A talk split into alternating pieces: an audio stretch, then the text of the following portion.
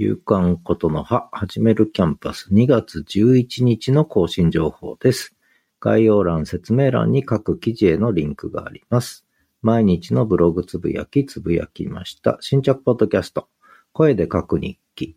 困った Spotify と行き場のないハジラジサンデーと美しい犬とフランスからイギリスへのバトンとエニカの話。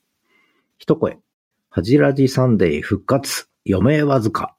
そしてハジラジサンデー。 LISTEN と Spotify から配信しました。4証言で考える。大学の授業4証言で考えるのその2とその3をアップしました。そしてブログ下書き。昨日のことの葉プラス。新着ブログは声と言葉のブログで、札幌で降った雪と溜まったうんち、東一郎くんの散歩日記。夕刊ことの葉でした。